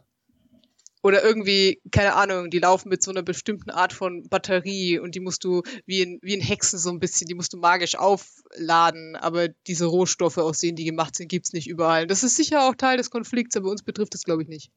Betrifft uns das? Müsste ich jetzt drüber nachdenken. Es könnte ja daran liegen oder an den Zitronen. Ich bin sicher, die Zitronen haben was mit den Batterien zu tun. Sicher, dass es nicht doch Kartoffeln sind. What?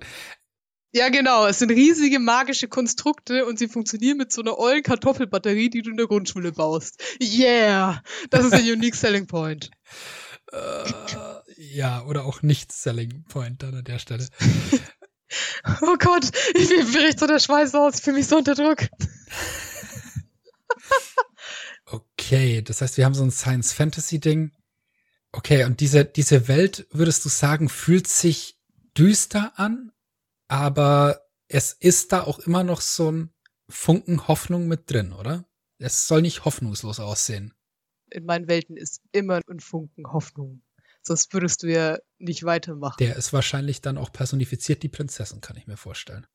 Ja, oder so viele kleine Sachen. Also ich meine, wenn es richtig scheiße ist, suchen Menschen ja immer nach den kleinen, schönen Dingen. Wir sind, wir sind Menschen. da kommst du dann an dieses eine Bauernhaus und alle haben seit zehn Tagen nichts gegessen und die Bauern haben seit zehn Tagen nichts gegessen, aber sie gehen noch irgendwo hin und geben dir ihr letztes äh, moldy Brot, bevor sie sich wieder drinnen verstecken und hoffen, dass das niemand gesehen hat. Hoffnung, Yay. Menschen.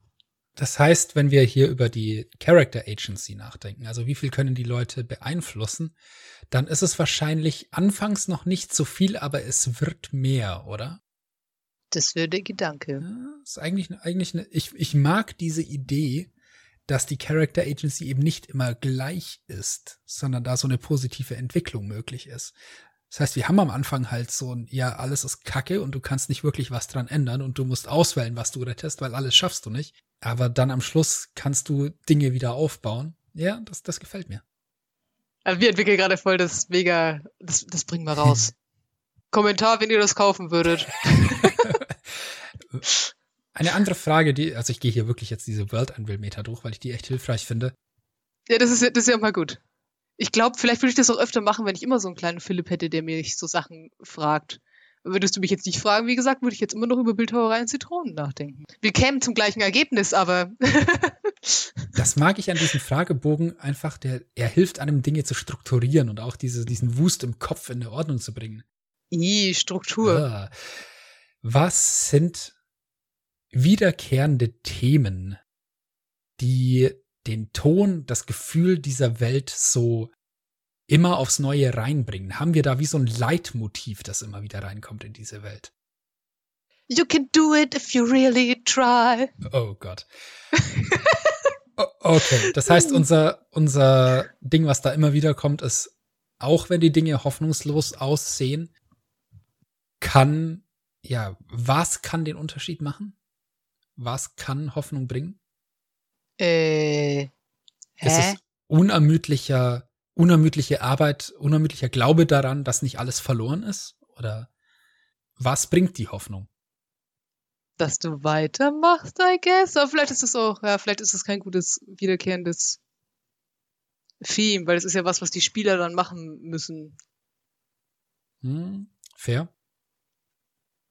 Vielleicht eher sowas, also wenn ich jetzt überlege, was ich den Spielern bieten muss. Ich muss den Spielern natürlich Situationen bieten, wo sie Entscheidungen treffen können und die Entscheidungen können herausragende Konsequenzen haben in alle Richtungen.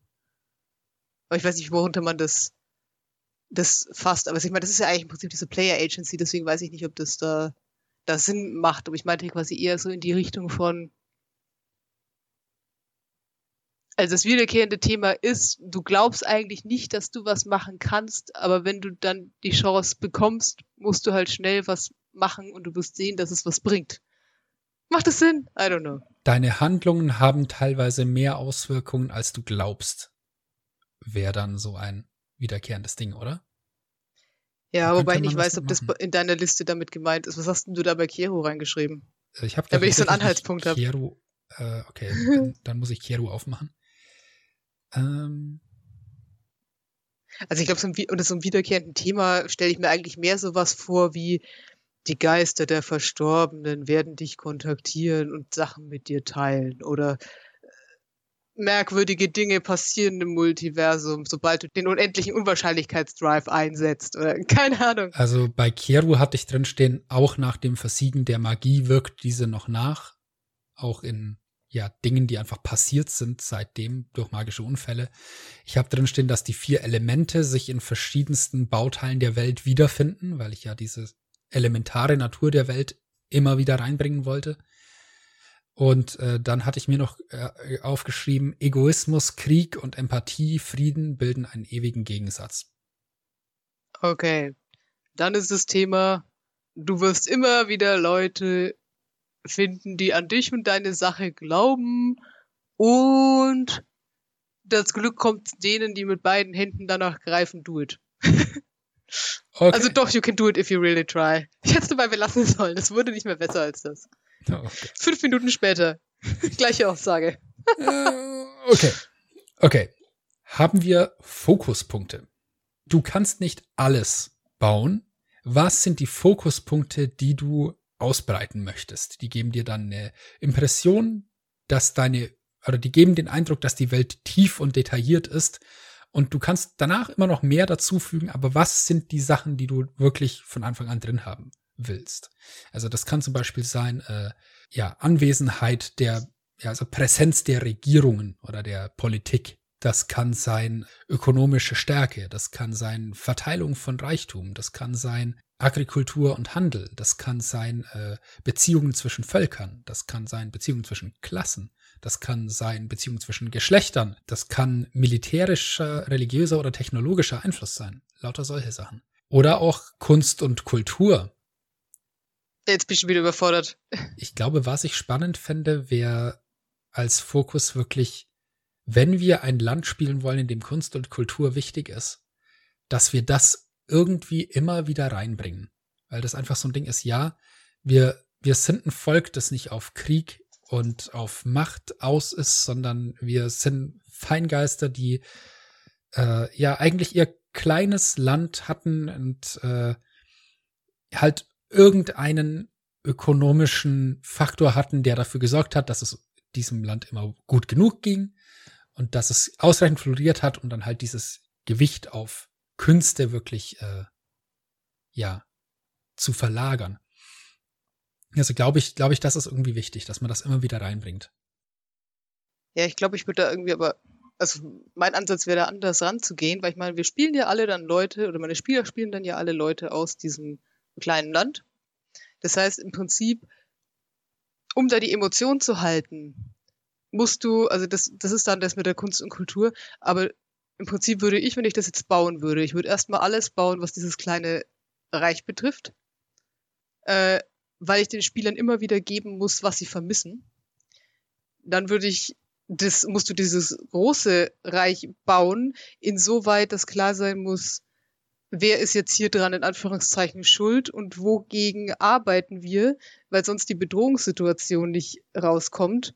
Dann musst du ausbauen, also brauchst du die Beziehungen zwischen denen und du brauchst auch noch dieses kleine, also dieses andere Land, das gerade aufstrebt, weil du ja den Spielern sagen musst, okay, da wollt ihr hin, das ist wäre noch der sichere Hafen, aber euch muss auch klar sein, wenn ihr da hingeht, bedeutet das das und das. Und dafür brauchst du dann diese Verflechtungen dazwischen. Und je nachdem, was dann da auf dem Weg noch liegt, kann es sein, dass man noch ein paar andere Sachen da reinfummeln muss. Einfach um zum Beispiel zu sagen, okay, jetzt geht ihr gerade noch durch euer altes Land. Da werden euch die Leute wahrscheinlich auf dem Heuboden verstecken, wenn ihr da abends anklopft. Aber da hinten, da ist jetzt schon die eine Bevölkerungsgruppe, denen ging's unter eurer Herrschaft eigentlich immer scheiße. Und ihr habt es immer ignoriert, weil es für euch bequem war. Und die werden euch eher verpfeifen. Also solche Sachen musst du dann irgendwie, also quasi, ich würde das dann eher regional quasi bauen. Alles, wo ich weiß, das ist der Weg, den sie nehmen werden und da muss irgendwas sein und das muss Sinn machen. Weißt du, was ich meine? Ja, ja. Nee, aber es stimmt, wir haben ein, eine kriegerische Auseinandersetzung, die müssen wir kennen. Wir müssen wissen, was ist die eine Partei, was ist die andere Partei. Wir müssen ungefähr wissen, wie sehen die auch aus, wie erkennen wir die, woran erkennen wir die. Ähm, wie gebärden sich die vielleicht auch? Wir brauchen also, wir brauchen diese drei Parteien, Konfliktpartei A, Konfliktpartei B, Konfliktpartei C, wir, die auf alle drauftreten. Und dann brauchen wir halt, gut, wer ist diese Prinzessin? Das braucht man von Anfang an. Wie tickt die, wenn wir die da rausholen sollen, wenn die so ein wichtiger NPC ist? Ich will ja sowas Elizabeth Swan-mäßiges. Am Anfang noch so total niedlich und total lieb, aber sobald ihr dann mal Stiefel anziehst und dir eine Waffe gibst, geht sie auf einmal ab wie ein Schnitzel. Oh ja. Das klingt großartig. Yay! Wobei es den Schwierigkeitsgrad extrem erhöhen würde, wenn du da einfach wirklich so ein Püppchen hinstellst, das keine zwei Schritte selbst machen kann. Aber ich glaube, das, ähm, ja.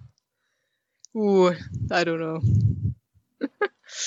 Ich, ich finde aber den Gedanken schon gut, das so anzufangen, aber dann halt auch dafür zu sorgen, dass die dann schon dazulernt. Das, ja, Character Growth, nicht nur was für PCs. Ja, oder ich würde einfach einem meiner Spieler die Prinzessin geben und die steigt dann halt ein, wenn die Prinzessin gerettet wurde und dann kann das jemand spielen. Das wäre auch süß. Das ist eigentlich noch viel besser. Okay. In der Meta gibt's dann noch äh, fünf Drama-Punkte, die man in die Welt einbauen sollte. Also zu sagen, okay, was sind Dinge, die die Welt in Bewegung setzen? Aber ich glaube, das können wir überspringen, denn solche Sachen haben wir schon besprochen. Wir wissen, was, was Sache ist, was passiert ist, was ansteht und äh, wir wissen, wen wir dabei haben. Von dem her glaube ich, das müssen wir jetzt an der Stelle nicht nochmal explizit erwähnen. Wir haben dann noch eine, einen ganz anderen Abschnitt zu, äh, oh. der, der nennt sich Szene. Oh Gott. Sorge dafür, dass dein Setting einzigartig ist mit seltsamen, zum Beispiel geografischen Eigenheiten, bizarrem Wetter oder Magie. Was sind die grundlegenden Unterschiede in den Naturgesetzen von deiner fiktiven Welt verglichen mit der Erde, wie wir sie kennen? Was ist da anders? Ganz grundlegend. Also wenn wir Magie haben, wie äußert sich die? Ja, wir haben schon gesagt, das ist Science Fantasy. Da müsste man jetzt genau beschreiben, was das, was das tut. Ich glaube, das kann ich nicht spontan. Das ist was, da muss ich echt lang drüber nachdenken.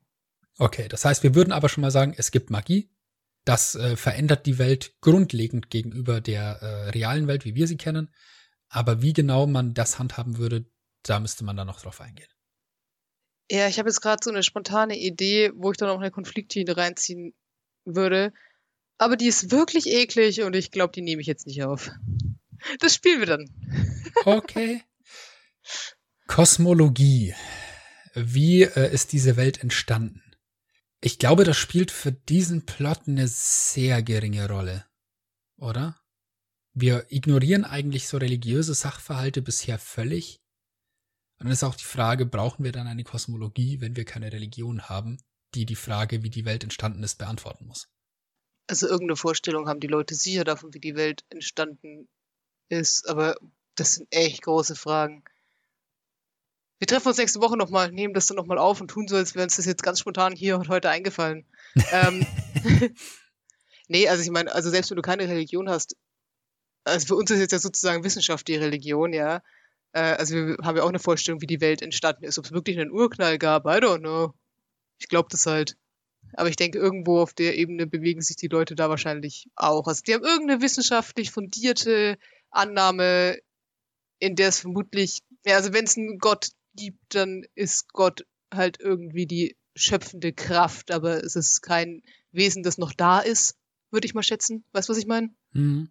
Also ich fände es irgendwie abstrus, wenn in dem Setting sich jemand hinsetzt und betet, weil ähm, wenn du die Erwartung hättest, dass sich ein göttliches Wesen dafür interessiert und eingreifen würde, dann würden das mehr Leute tun und das sehe ich irgendwie gerade nicht. Na, fair. Wie sieht die Geografie deiner Welt aus? Hat sie irgendwelche speziellen Eigenschaften oder Merkmale? Ich glaube, das braucht's nicht. Also ich denke, du kannst in jedem beliebigen Landstrich dieses Setting spielen solange das eine halt so ein bisschen remote ist und das andere ein bisschen kleiner und das andere ziemlich groß.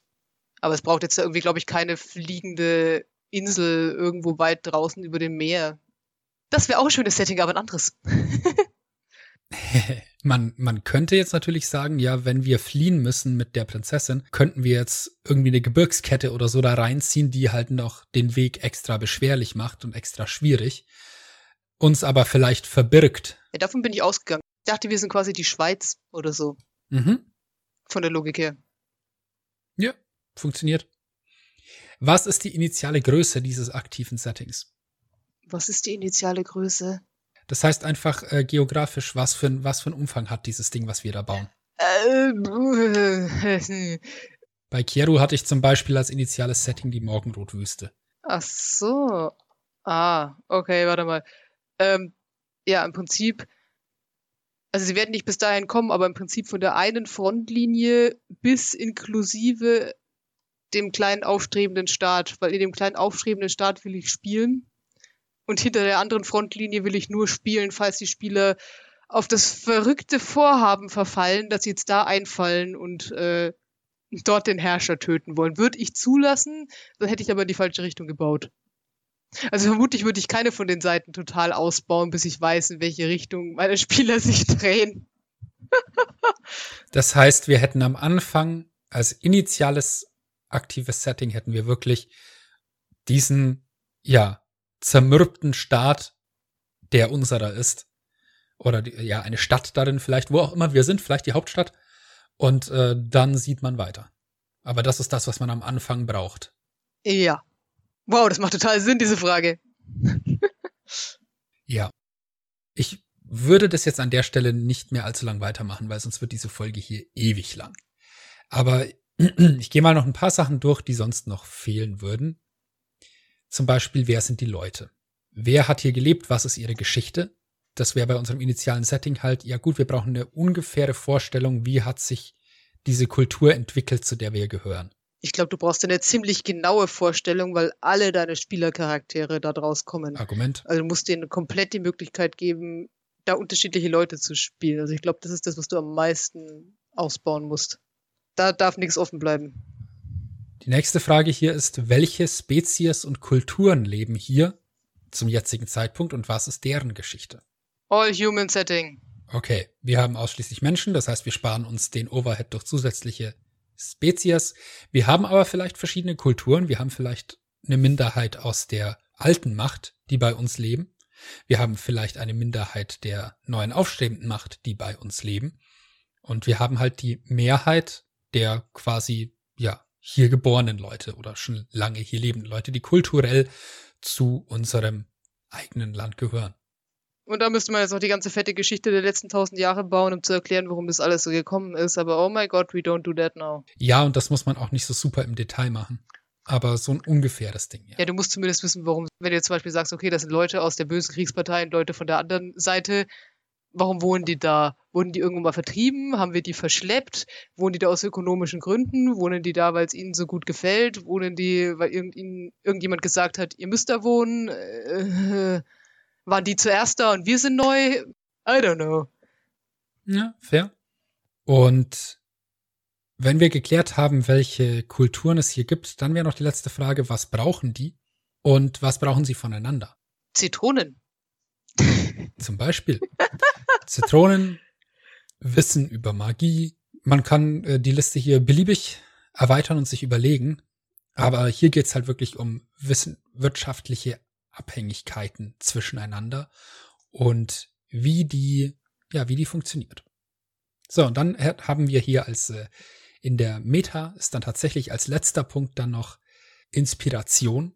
Also wirklich so, da kann man dann Bilder hinterlegen, da kann man Musik hinterlegen, da ja. kann man Bücher und Literatur und Filme etc. hinterlegen, um sich halt zu überlegen, um halt wirklich so ein, hier ist der Vibe, den ich haben will, zu haben. Das hilft halt auch ungemein.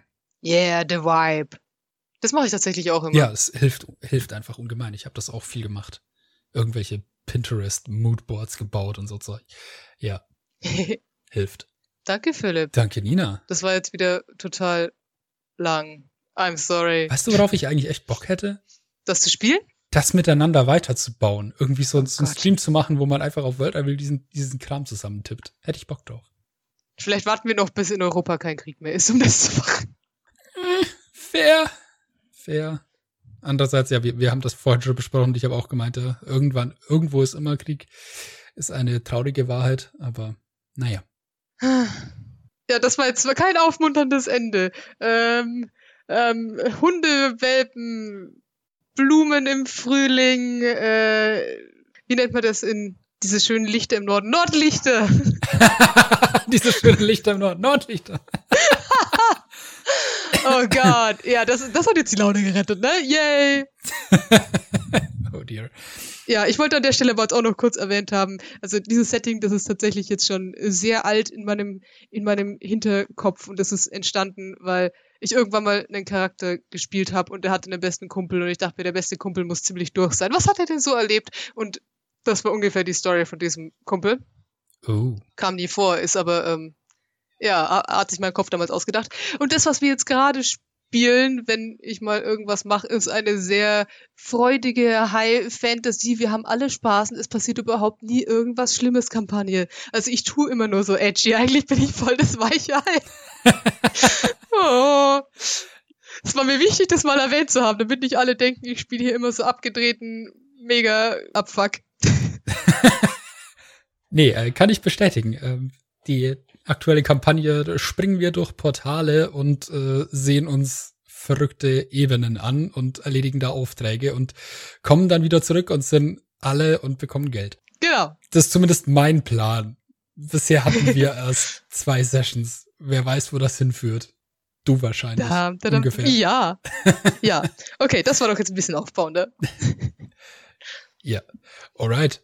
Ihr Lieben, falls ihr noch Rückfragen habt zu dem Thema, könnt ihr uns natürlich damit erreichen und dann können wir da auch gerne nochmal drauf eingehen. Vielleicht im Intro der nächsten Folge oder sowas.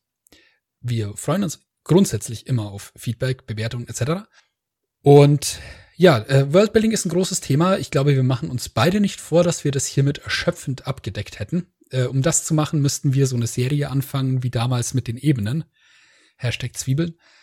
Aber no. nein, genau, das tun wir nicht. Also haben wir hier so ein bisschen die Oberfläche mal, ja, uns angesehen von diesem Thema. Ich kann empfehlen zu dem Thema die Bücher des Kobolds Handbuch der Welterschaffung vom Kobold Press oder eben von Timothy Hickson on Writing and Worldbuilding. Da gibt's zwei Bände davon. Ich habe bisher nur den ersten. Der ist äh, ziemlich cool. Verlinke ich euch. Genau. Und äh, ja, dann kann ich den, den YouTube-Channel von Timothy Hexen können wir euch auch noch verlinken. Und äh, wenn euch das Thema interessiert, dann könnt ihr über solche Sachen äh, weiter in das Thema einsteigen. Alright. Das war's für heute. Yeah. Vielen Dank fürs Zuhören und wir sehen uns, hören uns hoffentlich in der nächsten Episode wieder hier in der Taverne zum Lachen dran. Und in der Welt außenrum, die riesig ist. Dam, dam, dam. Bis dann. Bis dann. Ciao.